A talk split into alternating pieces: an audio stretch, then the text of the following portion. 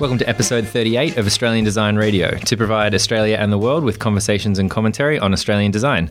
I'm Flynn Tracy, and with me, as always, is Mr. Matt Leach. Hello. Hi. How are you doing? Good. How are you? Good.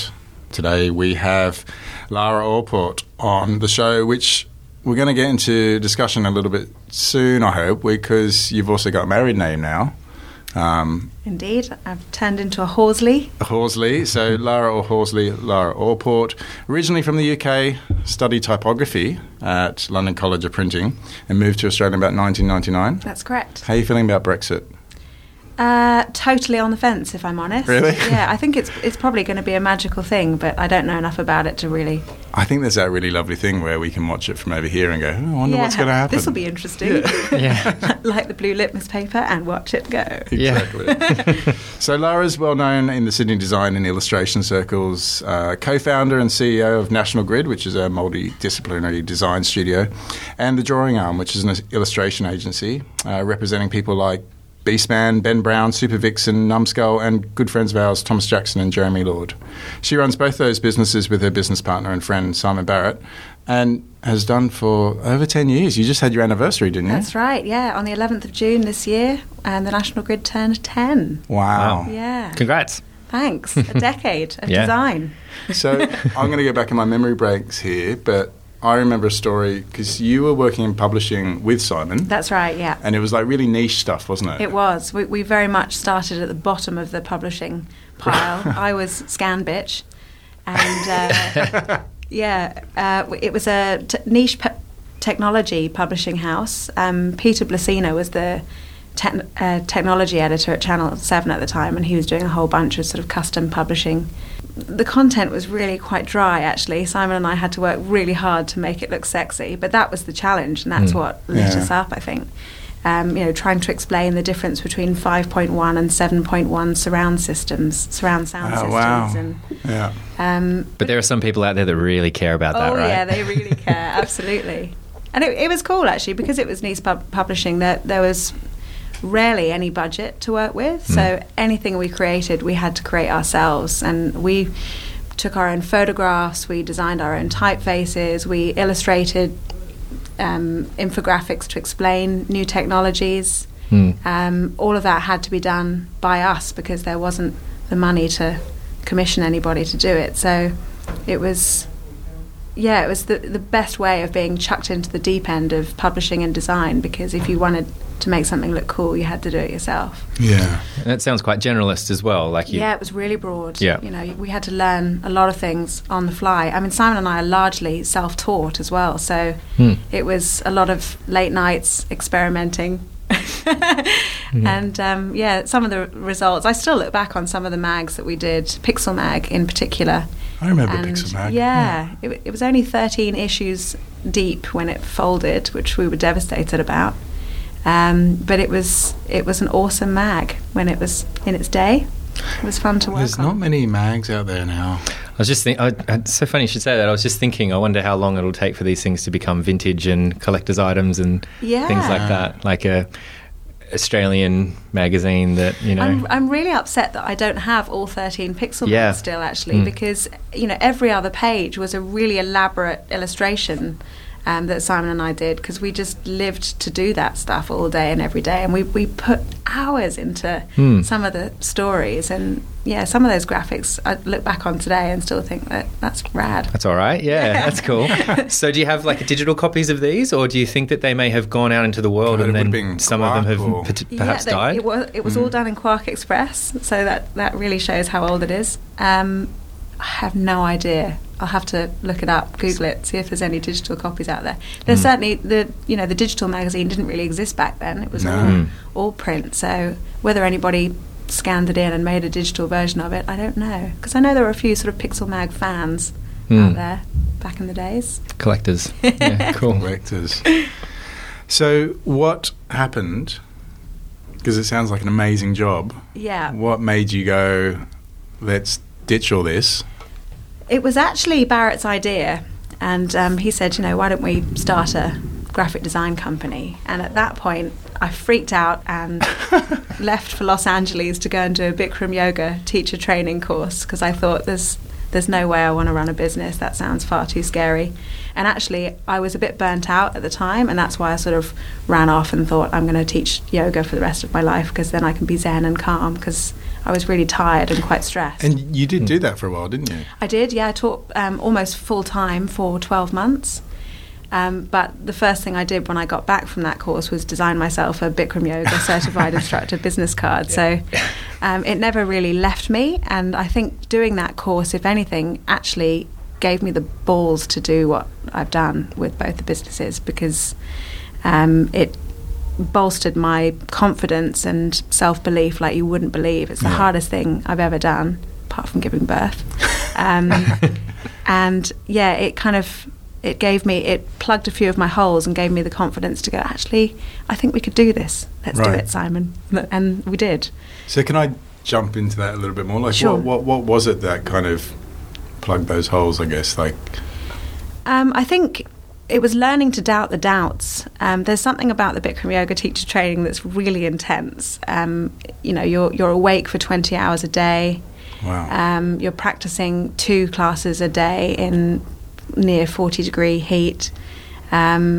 It's very intensive, and it's 9 weeks, and there's no escaping it. You're just in that environment for the 9-week period, and you kind of, you know, like an onion, you just peel back all your layers, and you just get right back to your own real core and build up again. And it's a really weird process. That's the best way I can describe it. That's amazing. So it's like a crash. It's like a crash course kind of thing. Yeah. Like it's an intensive kind of. It's an intensive teacher. Like the Master Chef of Bikram Yoga. Yeah. Okay. Exactly right. Yeah.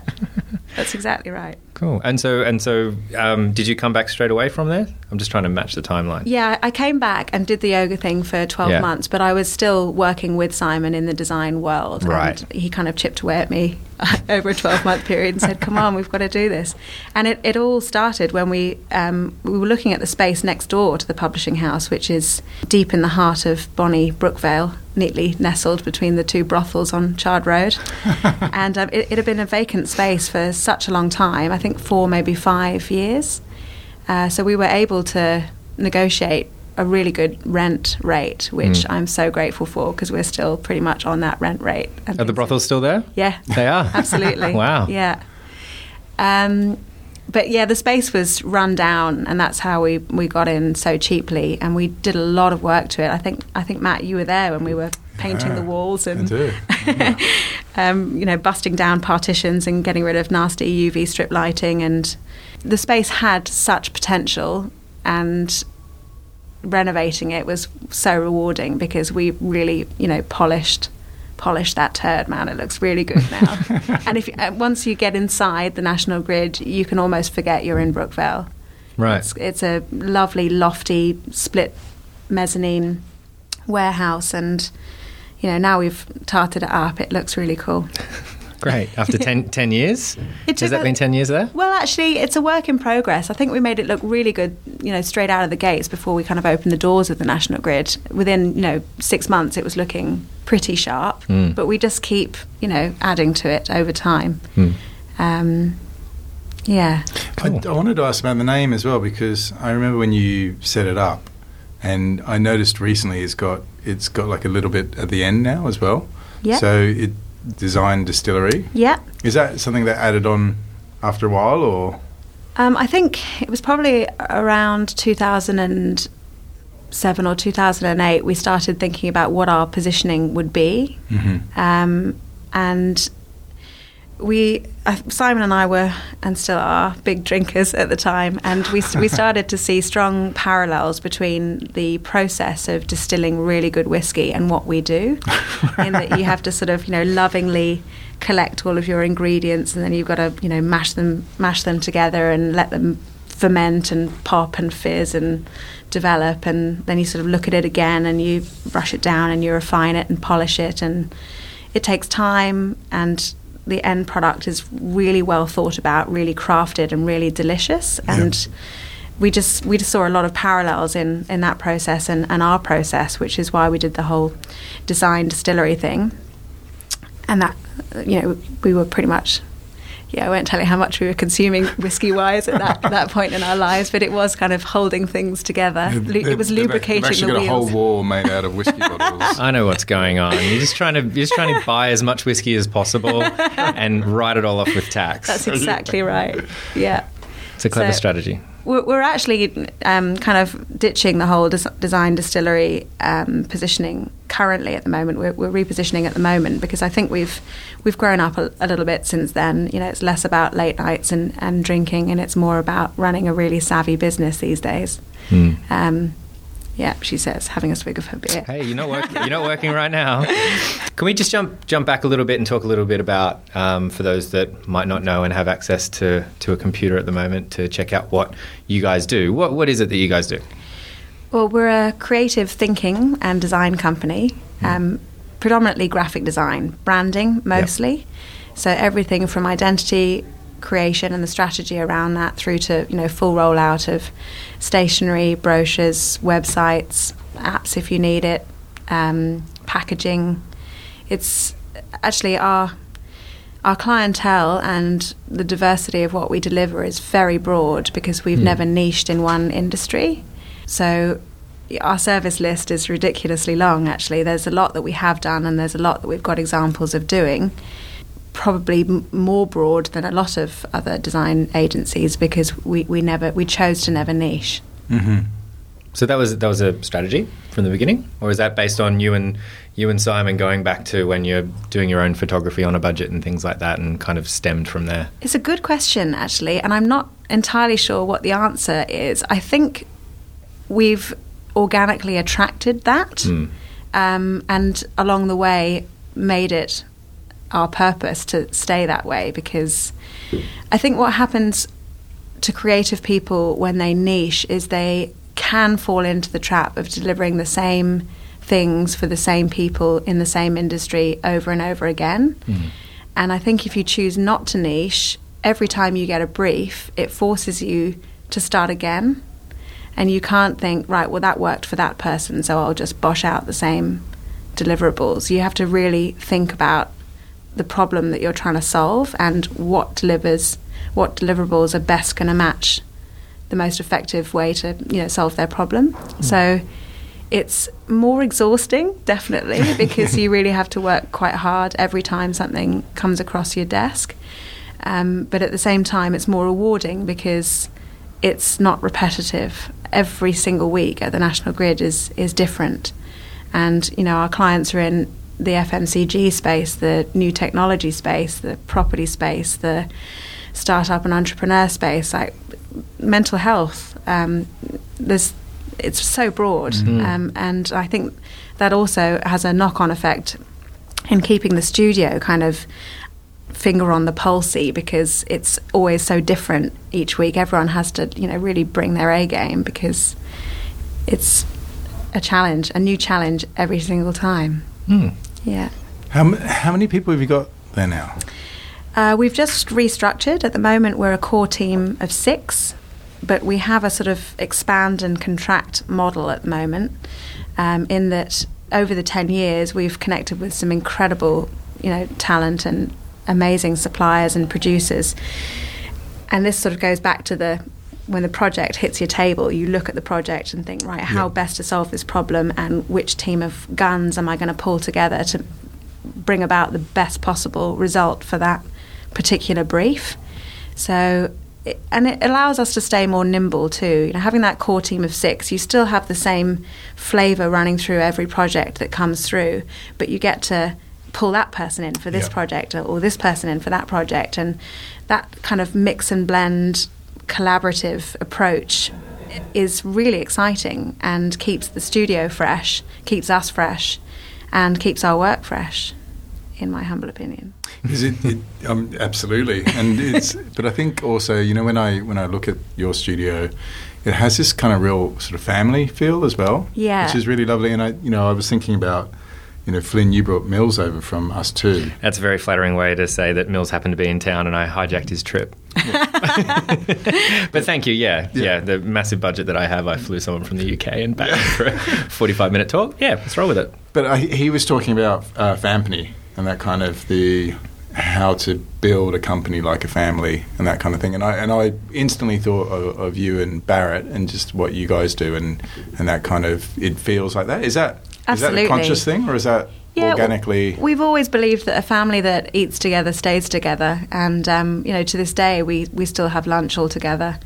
And I see, that's really important. Yeah, we need to do that more. It is, because actually some of the best conversations that take place are around that table. Yeah. And that extends further. It's not just lunch. We regularly all go to Curly for a swim in the middle of the day, and all just get in the ocean together. And that sounds a bit funky. Yeah. It's really not that funky. We just go for a swim and we have a chat and a burger afterwards. And you'll be amazed what that can do to your sort of creative energy levels. Just getting your head under and hanging out all together as a team, because you're at work a lot, and if you don't like who you're working with, that can be pretty miserable. Yeah. And miserable is something my studio is definitely not. It's one of the happiest working environments I think you'll find. How do you make that? How do you consciously, as boss lady? Yeah. How do you make that happen? Work-life balance has always been very important to me, and I think that's because I did hit that point in my career fairly early on, before I disappeared to Los Angeles and went, fuck this, I'm leaving the whole lot behind. I never wanted to design another thing again.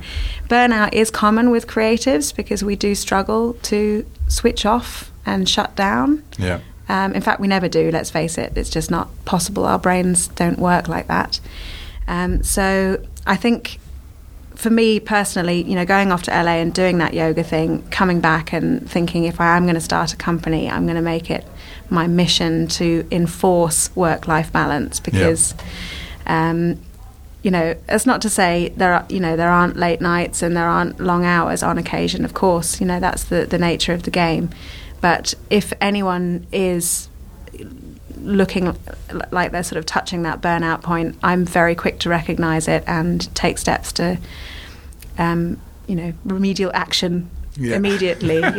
Yoga. Yeah, exactly. Straight away. Or take a break, take a holiday, because is this the Barry burnout that I've heard you talk about before? Yeah, Barry burnout. Our friend Barry, we don't like Barry very much, but when he rears his ugly head, we take steps to make sure that it doesn't take hold, because that can really spoil a creative spirit, and it's important to rest and hang out with your friends and do the family thing and swim. Yeah. Family thing. Yes. So you've got two boys, bouncing boys now. Two beautiful boys, yes. Under the age of 3. Yes. Will is 5 months and James is 2.5. So my wife, when I said that you were coming on, she was like, how the hell does she do it? A lot of people ask me that. I think I'm probably a little bit crazy, but actually all credit to my team, because I think when I went on maternity leave with James, at the time, I was probably doing 4, maybe even 5 people's jobs, and the team looked quite different back then. We made some brilliant hiring decisions, and I started to offload some of those responsibilities and distribute some of those tasks. And the results of me being on maternity leave this time around has been way better. Right. It was a bit wobbly when I was away with James, and I think it was very stressful for Simon in particular, which is not to say it's not been stressful for him this time around. But it's been a lot better. Credit to the amazing core of guns I've got sitting in that studio. They are very good at what they do, much better at the jobs that I was doing than I was, if you know what I mean. So hiring people that are better than you. That's the strategy, absolutely. Right? Yeah. Absolutely. Yeah. And all, I've done all of their jobs, and they're all much better at it than I am. Great. That's what you want. Exactly. Yeah. And I think that's how it can be done, by hiring people who are better than you. So if you're out there planning to have kids, you just got to start a business. 10 years later, 7 years later, you'll be all set, ready to go. It's really important to remember when running a business that nobody's irreplaceable, including the founders. And at the end of the day, I think, even as a founder, you've just got to take a load off. Like, you're perfectly entitled to have a life. You're perfectly entitled to have a family, and you're perfectly entitled to you know, take breaks when you need to. And a lot of founders don't, and they run themselves into the ground because they take on, you know, massive amounts of responsibility. If you delegate a few things here and a few things there and just spread the load, it can be done. Cool. But I'm glad this is a radio interview, because if you saw how fucking tired I look right now, you won't believe a word I'm saying. You haven't seen the cameras? There's cameras. It is tough though, because it's because weekends are so sacred for me, but then I find I have to work on weekends. And so I had this plan: I'm going to get up really early, and then get a couple of hours in, and then I can forget it for the whole day. But the kids have caught on, so they're now waking up or setting alarms so they can wake up. Sabotage. So but it is really tough. It is tough, and I think, you know, maternity leave as a business owner is a funky metaphor for.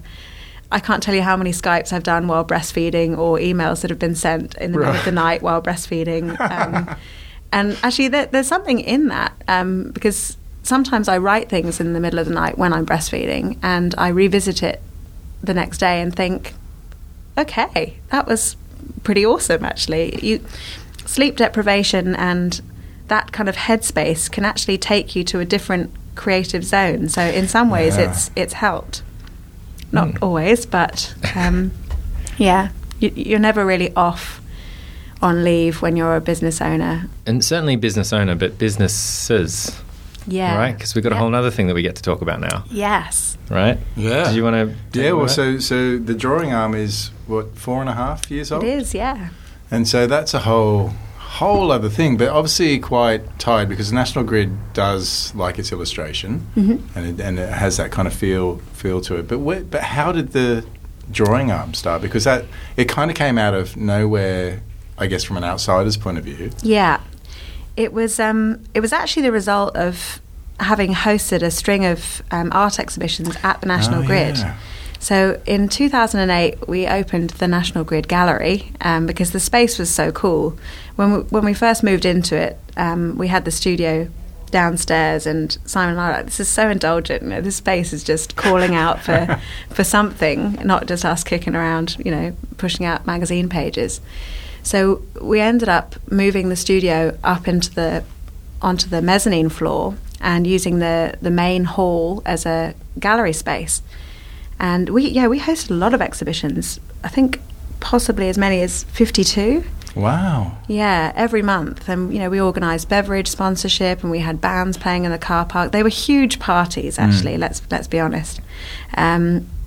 I'm not even sure we sold a shitload of art. Just another reason to drink more whiskey. Yeah. Just creating more excuses to get our booze on. I'm not an alcoholic. I host parties. Well, at the time, we had to come to places like Surrey Hills to see really cool art. Yeah. You know, China Heights and Ambush, those guys were showing really amazing artwork, and there was nothing like that on the northern beaches. So we thought, you know, why can't we just, you know, show the work over here so that people don't have to cross the bridge? So we started hosting regular exhibitions, which were a lot of fun, but a lot of work and, you know, exhausting and not very lucrative, if I'm honest. But the upshot of hosting all these exhibitions is the talent that we were meeting. We were just blown away by every single person who exhibited. Simon and I just started thinking again, we're kind of in that world, we're in the commercial space. What if we suggested to one or two of these guys if they'd be interested in representation? So we approached 22 initially of the artists who had exhibited in our space if they'd be interested in commercial representation, and unanimously they all said yes. Did none of them have any representation at the time? Or? No, some of them were doing commercial work, but nobody was represented. Oh, so, wow. Which, yeah, I think that's probably largely because, no, and they were established, they were really established, but they were also a bit street and a bit underground, and that kind of street art, underground art thing was going off. So was the commercial world ready for that? Apparently. Turns out they are, yeah. I think everyone knows who Brad Eastman is now. Exactly. You know, and actually thinking back, it probably was 4 or 5 years ago when that was all really exploding on the commercial scene. Exactly. Yeah. So it was a logical progression for us to sort of make it happen. And it came, the timing was brilliant, actually, because we'd had 2 really good years at the National Grid, and we actually for once had, you know, a bit of profit floating about.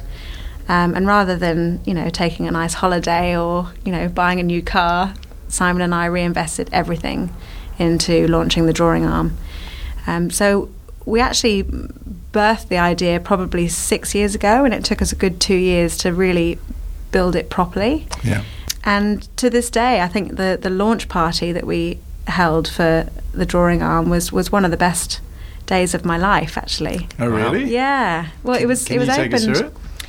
We hired District 01 Gallery, which has since moved, I think, but it was just off Oxford Street at the time. We used to run tractor there, right, for a while. Yeah, yeah. It was a cool space. It was awesome space. Yeah, we liked it because it was similar to our own, but we thought it being on Oxford Street, people might actually turn up, which was always a bit of a hazard with our shows. It's like, are people going to come to Brookvale? That's okay. I was going to say that's Sydney anyway. It doesn't matter. Yeah, exactly. Yeah. So we thought, bang smack on the middle of Oxford Street. You know, right. You can't go wrong.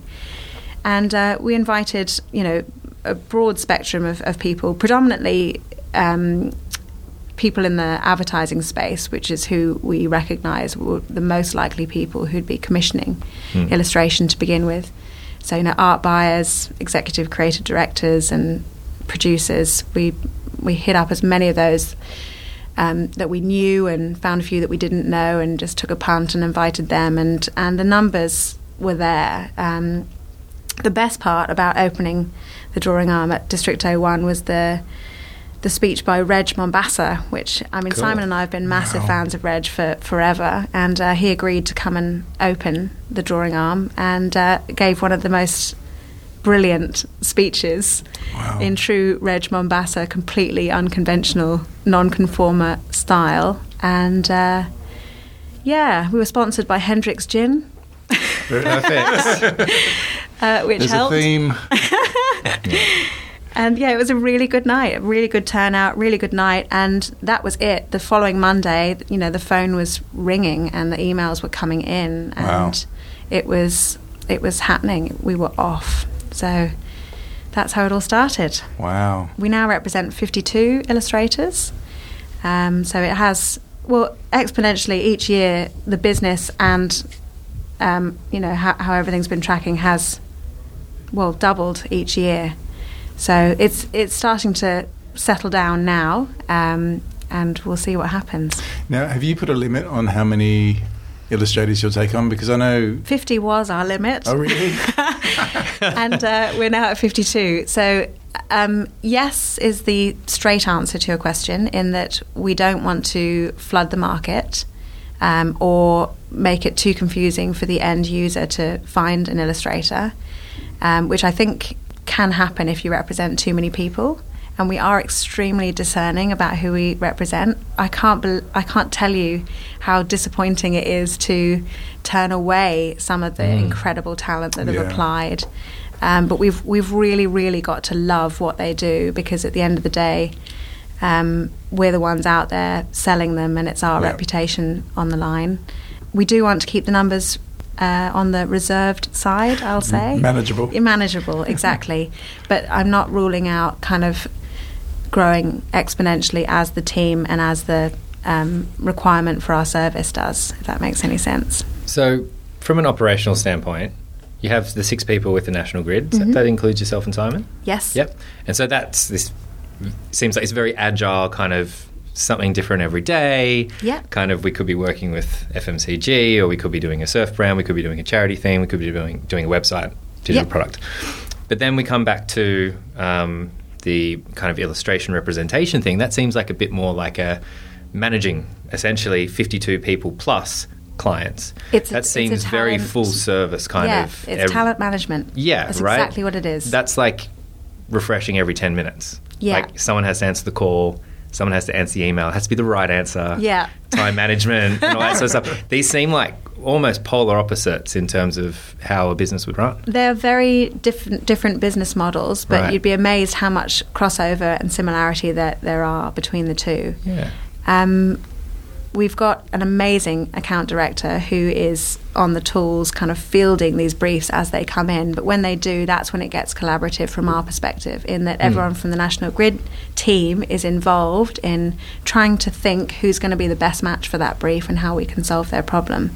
So although there'll be one person, one point of contact responding to the brief that comes in, we're all thinking about it.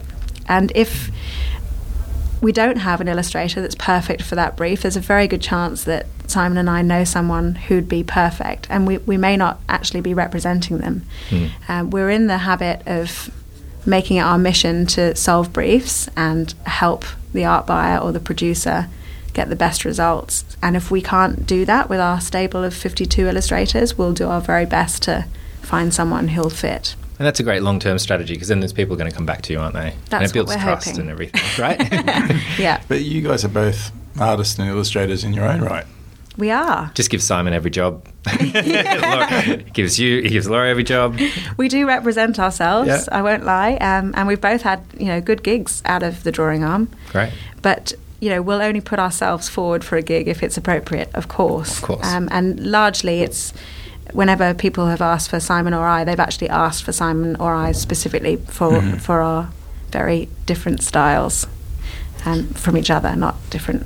I think one of the things looking at the website is it's very easy to see styles, and it feels like it's, okay, that's the style I'm looking for, so it's quite easy to sort of pick and choose your artist illustrators. I mean, I guess I wanted to ask that as well. I mean, what do you call yourself? Are you an artist or an illustrator? Because I think I went to one of your first exhibitions, Peep Show. Yeah, that was back in the day. And that was all oil paint, wasn't it? It was, yeah, oil on canvas behind velvet curtain.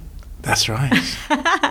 But I know you also do a lot of illustrator work. Yes. So what are they? Very different sides of your professional personality, or are they linked? I think they are intrinsically linked, but they're probably two different sides of my personality. Oil painting is where I tend to let my hair down a bit more, and I'm much more sort of regimented and disciplined with my vector illustration. It's a lot cleaner. So yeah, I guess the two disciplines scratch two different itches. That sums it up. So how much oil do you get to do? These days, not a lot. Painting with oils was always something that I did in my spare time, and now there's not a whole heap of that floating around. So if I'm on the tools at all, it's more in the illustration space at the moment. So I'm doing more vector work than I am oil work at the moment. That said, I'm not ruling it out. I still have ideas, and I've got a sketchbook full of stuff I want to do when I get more time, and I hope to create more time to pick it back up again eventually. I loved one of your illustrations, and it was in a prize, I think, and it was the one with the sign in it. No stopping. Yeah. And I really loved how you talked about it, because you talked about this idea of that this sort of beautiful kind of landscape, but then this big kind of bold sign, and you kind of equated that to Australia in many ways. Yeah, and just the message behind it. In this life there is no stopping, and every time I see one of those signs, it actually forces me to be present. Right. I really like that about Australian street signs. And that was actually the first digital art piece ever to be accepted at the Paddington Art Prize. Oh, wow. Yeah. There you go. Cool. That's pretty impressive. I put vector on the map. Yeah. Yes. I should add that in the bio. Was that serious, though? Because it sounded like it was going to be... Because I know that you've got another piece under the Harbour Bridge with a stop sign on it. Yeah.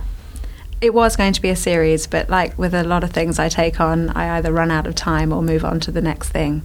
So will I complete my No Stopping series at some point? I'd like to think so, definitely, because, the idea was to capture Sydney's beauty and always have that trademark reminder to, in this life there is no stopping, stay present. Who's Geoffrey Smart does that in a really nice way as well, and the kind of... not Australian landscapes, but landscapes, but then he throws in kind of something very industrial, very man-made to kind of show that contrast, which is always nice. Yeah, love it. I love that juxtaposition between sort of man-made and natural beauty. That's cool. I wanted to ask how it works for you and Simon, or anyone working at the National Grid, if you get an illustration job from the Drawing Arm, mm-hmm. do you get to do that in work hours? Or yeah, is that... we do. Right. We do. Absolutely. Largely because when the brief lands, the timeline lands with it, and sometimes things need to be turned around quickly, which means you've got to do it now. Yep. So, yeah, it does. And I think that probably... gains the respect of the people in the studio in some ways as well. Yep. And it reminds them that we are actually artists and illustrators as well. I very rarely get on the tools these days, but when I do, that's respected by my team. Yep. Rolling out the quark and... Yeah. No, I can use Creative Suite. Dusting off to Apple Mac. Yeah, totally. I've still got it, guys. I still illustrate with a hockey puck, though. I've never used a Wacom tablet. So oh, really? I am actually pretty old school still. Cool. But, yeah, fortunately for me, that sort of vector clean, smooth look is coming back around. So I've actually been booked a couple of times just this week. Oh, wow. Yeah. Which is funny, you know. Back in the game. Yeah, totally. And mostly advertising? Like, is it advertising jobs? Yeah, so the Drawing Arm is, I'd say, 60% advertising work. And we work with all the larger agencies, as well as some of the smaller ones. You know, Saatchi, M&Cs, DDB, those guys all use us. But we also work with publishing houses. We work with brands direct sometimes. They'll find us and come to us without the agency, which is interesting. That seems to be happening more and more. It's really mixed, but yeah, mostly advertising, I'd say. Okay. Yeah. Just to go back to your career as an illustrator artist, because you got married a couple of years ago. Yep. And how do you? Because I imagine that's a female problem that males don't have to deal with, but males have to get married too. Yeah, well, it's a problem for both of us. But you were building up a bit of a brand name, I guess. Yeah, yeah. And then so, you've got to change your name. And have you changed your name in that kind of creative? Professionally, I haven't actually, and that is exactly for that reason. You know, Lara Allport occupied the first 7 pages of Google in my heyday. Yeah. Lara Horsley doesn't exist anywhere, as far as I know, apart from Facebook maybe. Right. So from a professional standpoint, I asked my husband if he'd have a problem with that, and he said he's cool with that. But everywhere else, I'm Horsley. You know, Medicare, Centrelink, all those greats, I'm Horsley. Yeah. It's surprising that there's not like a piece of code or something like that you could... you know, make a Google Plus account or something and then enter in, this is my maiden name, this is my new name, and it sort of sorts does. LinkedIn does it? And Facebook does too. So maybe Google Plus does. Yeah, I'm sure they do because it's such a common thing. Yeah. You know, and even from a supplier perspective, like if you were trying to find a supplier and their name has changed, I have been found through LinkedIn, even as Lara Horsley, because I think I changed it quite recently on LinkedIn to... Lara Horsley. But it comes up with the brackets or something like that. Right. I've seen that on Facebook, but I haven't seen that. But it must work with SEO. Maybe one of our hyper-intelligent listeners will tell me how wrong I am for whatever reason. I wanted to jump back to the National Grid because I read somewhere that last year, you made a very conscious decision about your clients and about maybe potentially not taking every job that came through the door, but being quite picky. Absolutely. In fact, we're getting more and more discerning now for 2 reasons. I think the first reason is that unless people come to us and they're as passionate and driven about seeing something work, why should we be? Do you know what I mean? Yeah. Like if their passion for it working isn't matched by our passion to make it work, then it's never going to take off, it's never going to happen, it's never going to fly.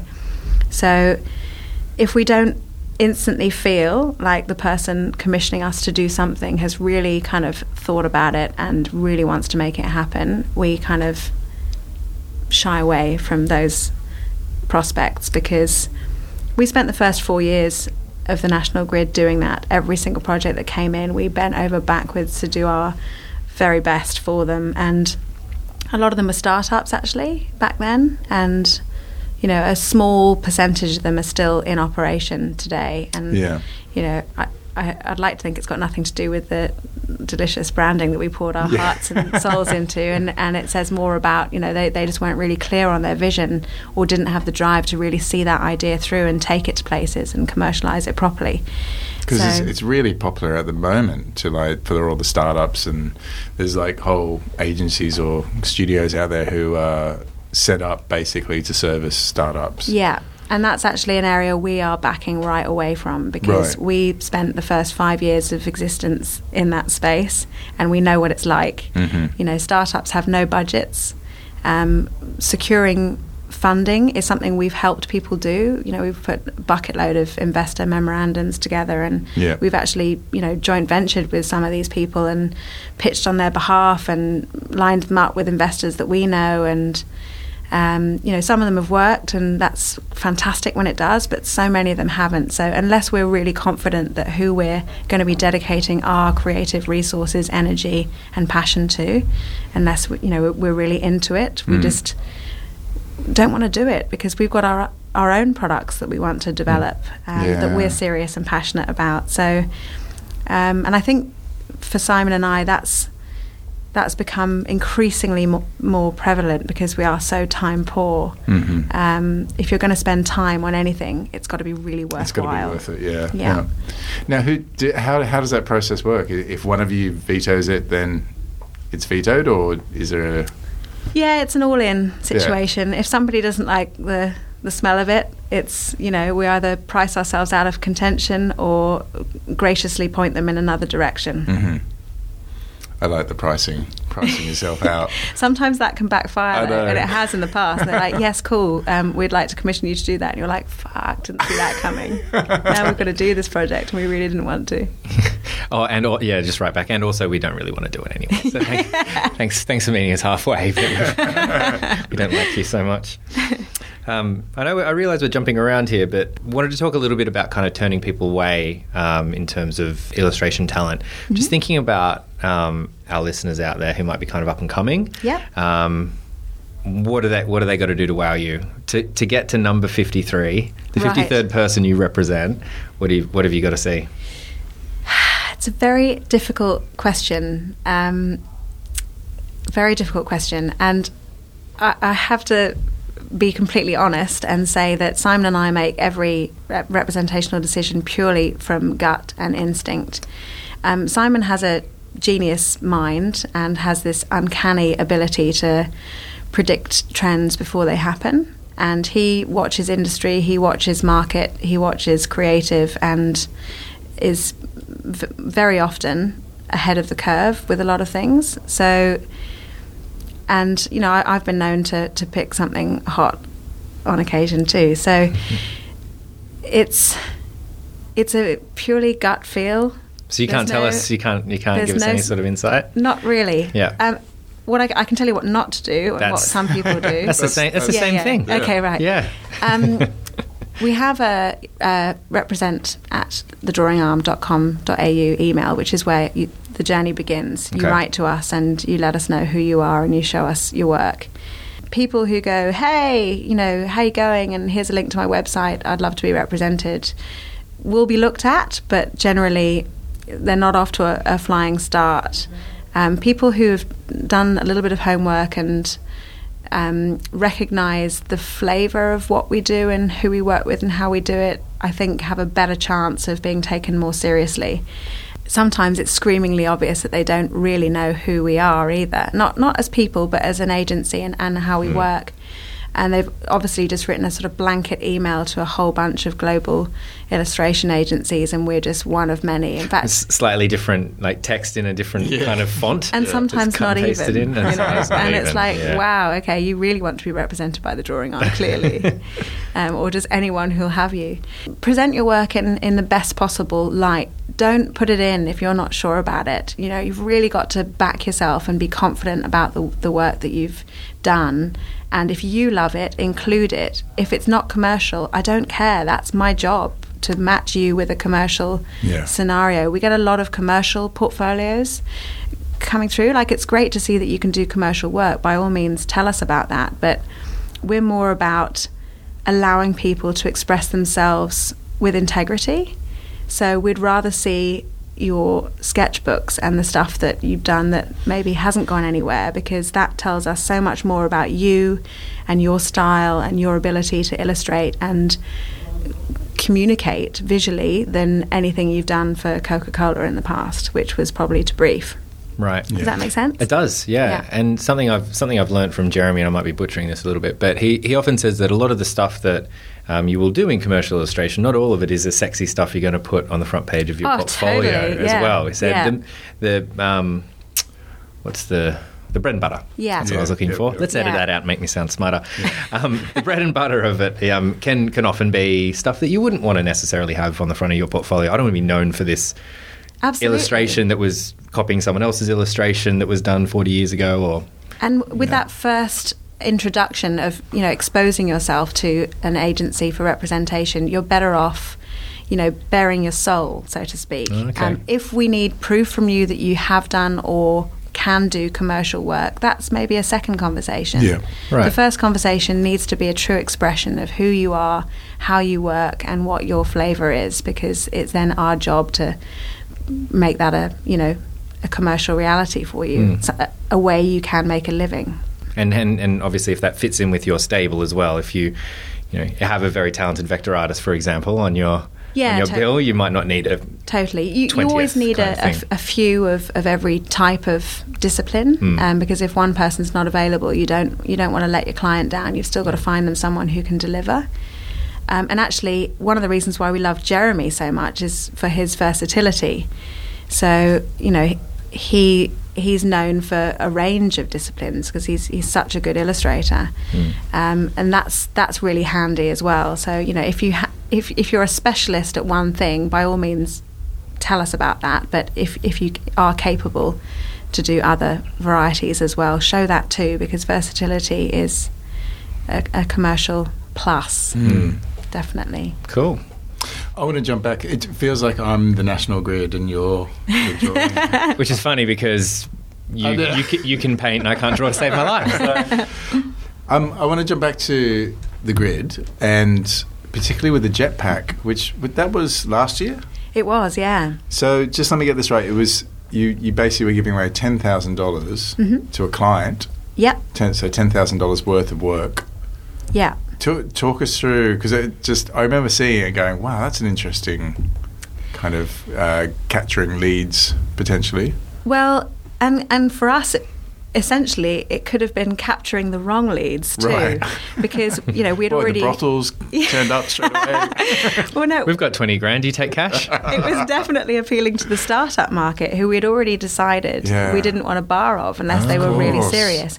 And I guess the theory behind Jetpack was to inspire and also act as a bit of a filter, really, because if people were going to apply for it, they had to have had their vision, because we put them in front of a panel, quite an intimidating panel too. I just love the fact that it's kind of like we're so set up now. We're actually, you have to apply for us to work for you. I mean, $20K on the table. Yeah, absolutely. And what it did is it filtered for us. So because we love working with startups, because 9 times out of 10 they are the most passionate to work with and for. But we really want those ones who really want to up level and take it to the next level. And what Jetpack did, in a rather arrogant fashion, is filter out the people who hadn't got their shit together. Yeah. And it worked brilliantly. We had applications from all over, and it was heartbreaking to whittle down to the top 3, in all honesty, because every single application that came through, we wanted to work with the exception of a handful, which I won't go into. I really want to know. But our top 3 ended up being as diverse as you could possibly imagine, there was a software company developing a product in the cancer space. Wow. Burke Marine was one. They're an outdoor apparel company. And I can't remember who the third one is. That's really bad. 2 out of 3 isn't bad. That's fine. It's not the one that went ahead, no, was it? It was a pie company. Okay. I like pies. Yeah, a pie company. And we're massive foodies. So it was a really broad mix. And a whiskey pie. A whiskey pie. Okay. Yeah. That's how they got through. No booze applicants. We were devastated. We were like, where are the, boutique gin distillers and the craft beer labels? Like, anyway, it didn't happen. I can see Leach's legacy maybe applying for the next job. All right. Stop pitching your beer. But essentially, the top 3 people that we chose had already been in operation for at least 2 years. Right. At least. And, they had a turnover. They had an existence. And they just wanted to up-level. And that, I think, at our stage of careers, that's where we're more interested to play.